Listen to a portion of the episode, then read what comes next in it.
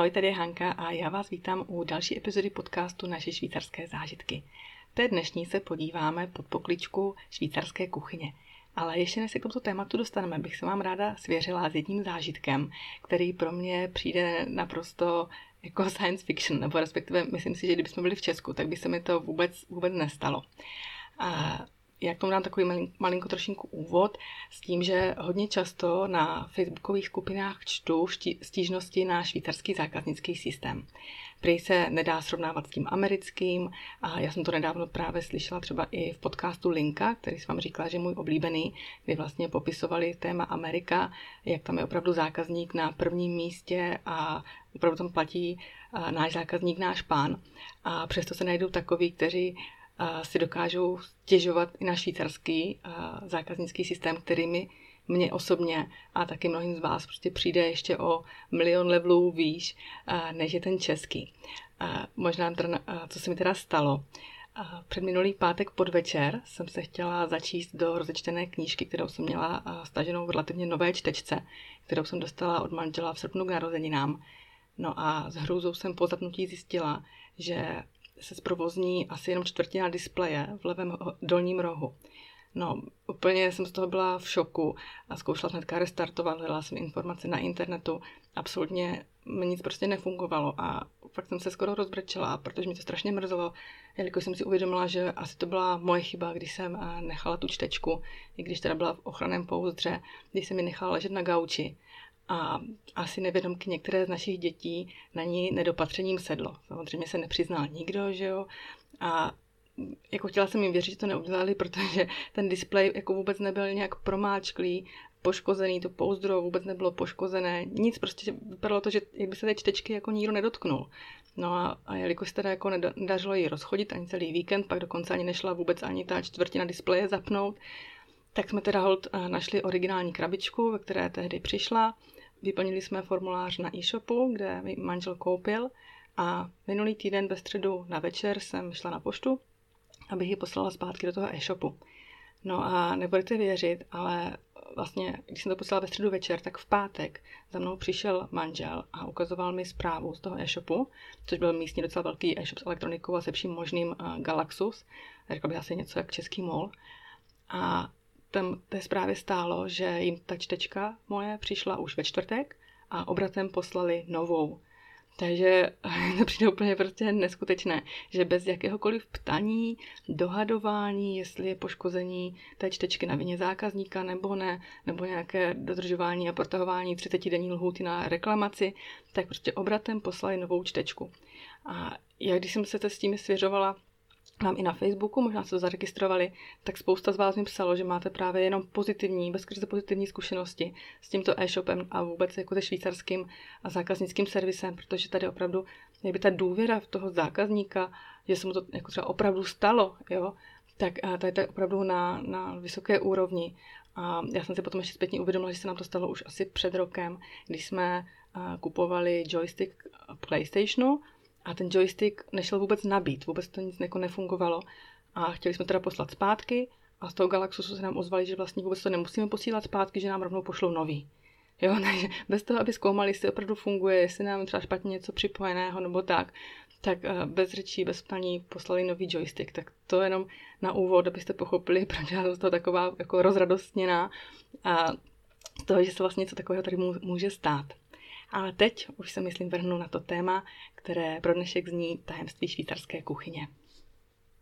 Stejně jako u předchozího nebo vlastně předposledního dílu eh, o švýcarských silnicích, o švýcarském silničním provozu jsem vás poprosila na Facebooku, abyste mi řekli vaše zkušenosti, nebo respektive co se vám líbí, nelíbí na švýcarské kuchyni, jaká pro vás je, co byste si eventuálně odnesli eh, do Česka, z té švýcarské kuchyně, nebo co jste zařadili do vašeho vaření tady ve Švýcarsku, z té švýcarské kuchyně.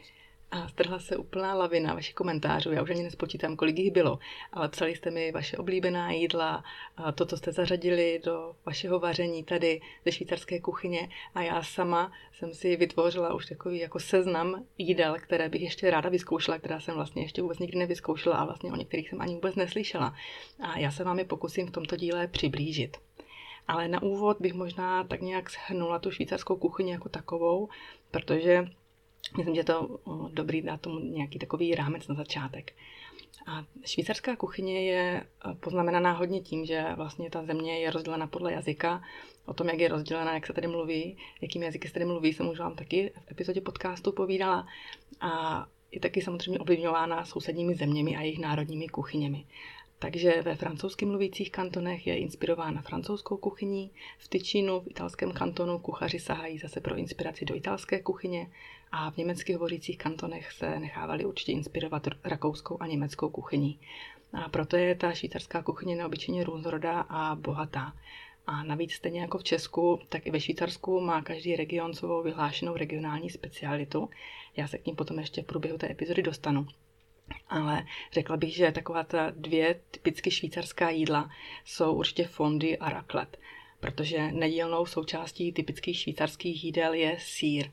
A pokud se říká možná, že francouzi mají jeden typ síra na každý den v roce, tak podle mě, podle mého názoru ho mají švýcaři klidně tak na rok a půl.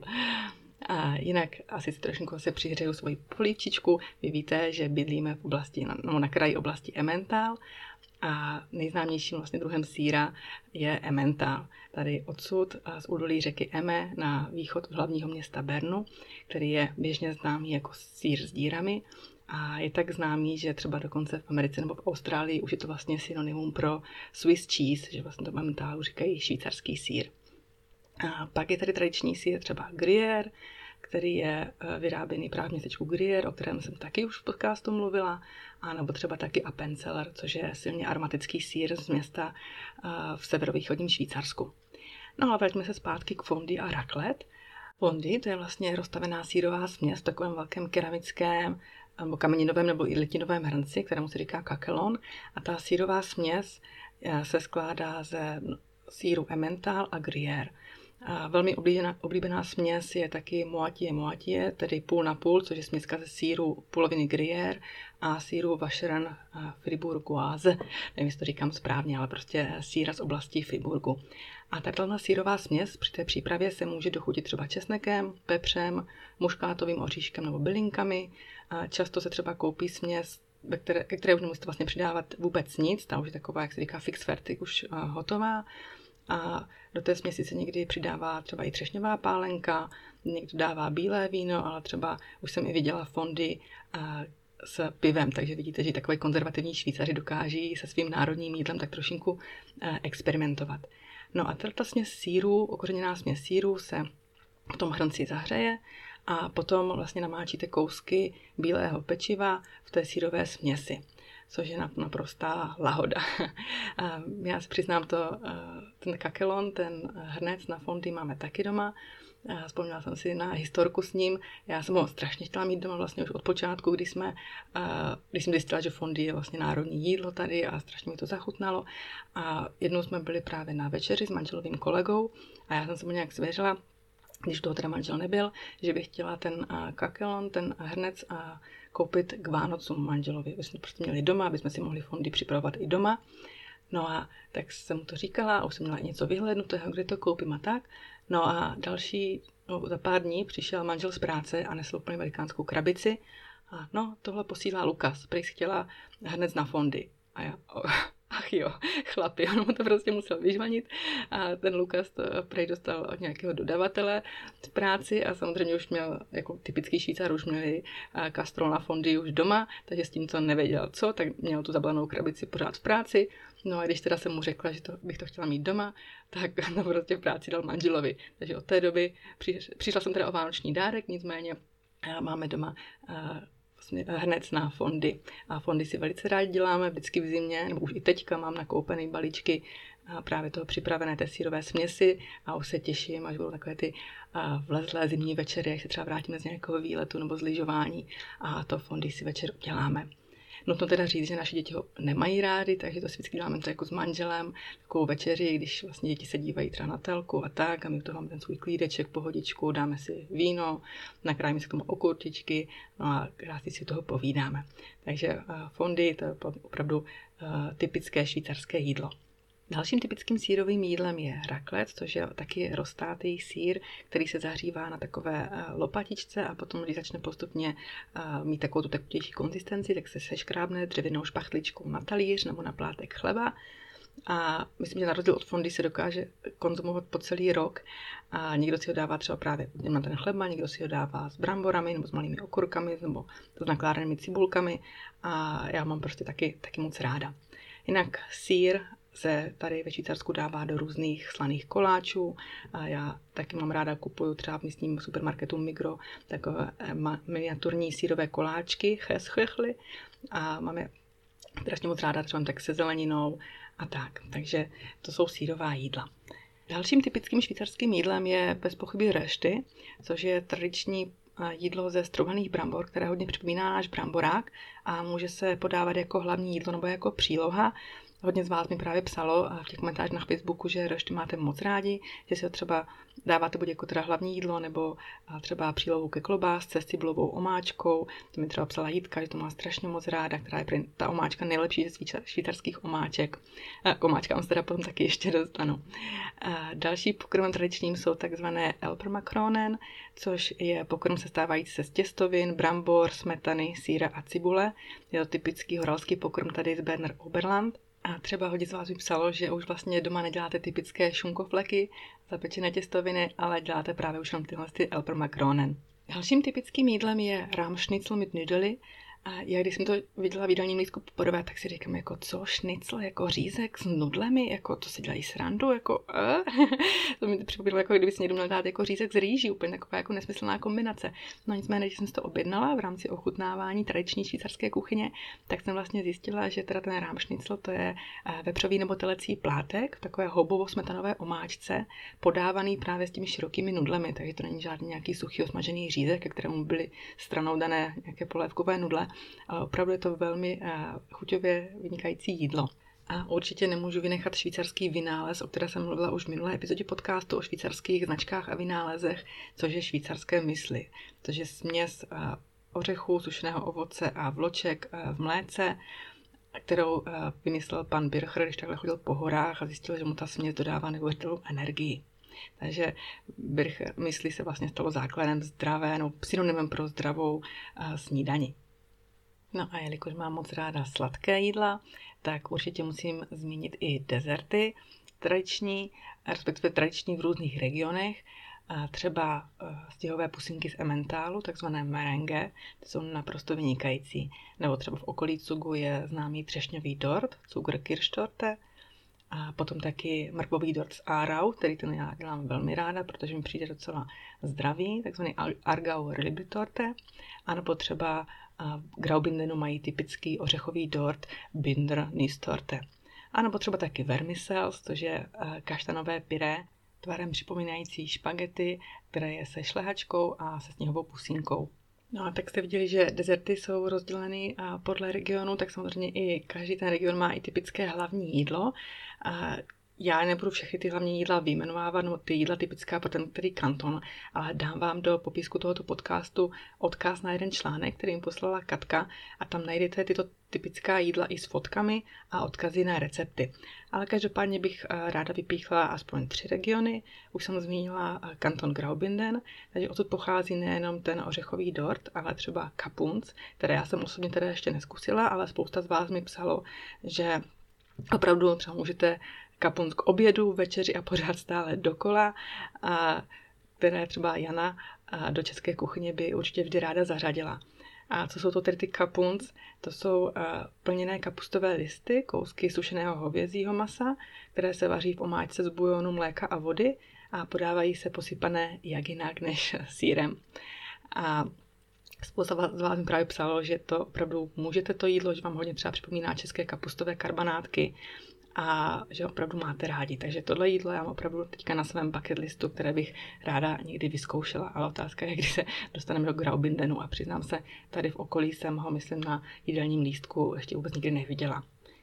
Dalším takovým uh, regionem, kde je jídlo jak z jiného světa, jak jsem to říkala, je hodně ovlivněno italskou kuchyní, tak to je kanton Ticino, kde uh, mi třeba tady jedna moje sledující psala, že tady je to opravdu hodně podobné té Itálii, že mají rádi aperitivy, zajete si na skleničku proseka, k tomu si dáte obložený chlebíček a že tam ta kultura jídla je opravdu hodně důležitá, právě jako v Itálii a hodně se kolem toho točí.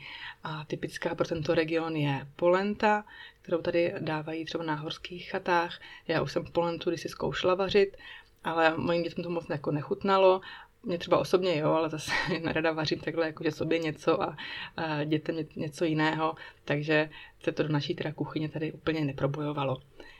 A třetí region, který bych zmínila, je Wallis, francouzský mluhovořící kanton, kde mě zaujalo jedno jídlo, které když jsem četla poprvé, tak jsem si říkala jako co? Protože jmenuje se to cholera. A to je vlastně těsto zapečené s bramborami, porkem, sírem, cibulí, vlastně všeho, co vám zbylo v lednici. A je to opravdu typické pro tento kanton. A už jsem to viděla i třeba v jednom časopise právě zmíněný a dokonce jsem si ten recept i eh, vystřihla, tak eh, doufám, že se do něj někdy pustím. A nebo třeba zajedeme do Valisu a tam ho ochutnám. A pro region Valis jsou taky typické meruňky. A vlastně hodně se tady pěstují, kromě toho, že ve Valisu se hodně pěstuje víno, tak i meruňky. Tady, když třeba jedete v sezóně meruněk, tak vidíte stánky u silnice, prostě prodávají meruňky a jsou moc dobré. A mají tady z toho typický dezert, který jsem zapomněla předtím zmínit, což je aprikozen véhe, což véhe jsou takové vlastně koláče ovocné nebo třeba i se slanou náplní a tak. Takže opravdu meronkový koláč a cholera, to si dejte ve Valisu. Jedna z těch otázek, na kterou jsem se vás ptala na Facebooku, byla, jaká je tedy podle vás švýcarská kuchyně a co vás na ní překvapilo. Já si tedy nejdřív dovolím odpovědět za sebe. Mě třeba hodně překvapilo, že salát se jí před hlavním jídlem, ne jako příloha nebo až po hlavním jídle. A třeba mě taky zaskočilo, když jsem v obchodě poprvé viděla prodávat koňské maso. To jsem vůbec nevěděla, že se tady běžně prodává. A e, ještě k těm salátům, to vás zaskočilo teda hodně, to jste mi eh, psali, že opravdu eh, Švýcarsko má hodně bohatou salátovou kulturu, že teda tady milujete salátové omáčky. Eh, psali jste mi, třeba Jitka mi psala, že u ní v restauraci mají polední menu o třech chodech, polévka, salát a hlavní vchod, eh, vchod, no, vchod. někdo si vezme celé menu, někdo třeba jenom bez polévky a někdo bez salátu. Ale většinou právě lidé, když tady mají vybrat polévku nebo salát, tak právě berou ten salát. A taky jste mi hodně psali, že polévky jsou taky kapitola sama o sobě. Tady hodně frčí polévky, různé krémové a sezónní polévky, třeba, já nevím, že sezóna uh, šparglu, jak se jmenuje špargl česky, uh, chřest, jo, chřest, a nebo třeba teďka na podzim dýně, tak se z toho právě dělají hodně krémové polévky a moc tady nefrčí třeba vývary s nudlemi, tak jak jsme toho zvyklí u nás z Česka. A další kapitolou jsou tady omáčky, respektive skoro neexistující výběr omáček. Tady už jsem zmínila cibulovou omáčku a jinak tady jste mi spousta z vás psali, že tady existuje takové to úho, univerzální hnědá omáčka, která se dává ke všemu. Ale takové to, jak u nás známe koprovku, rajskou a další omáčky, to tady prostě neexistuje.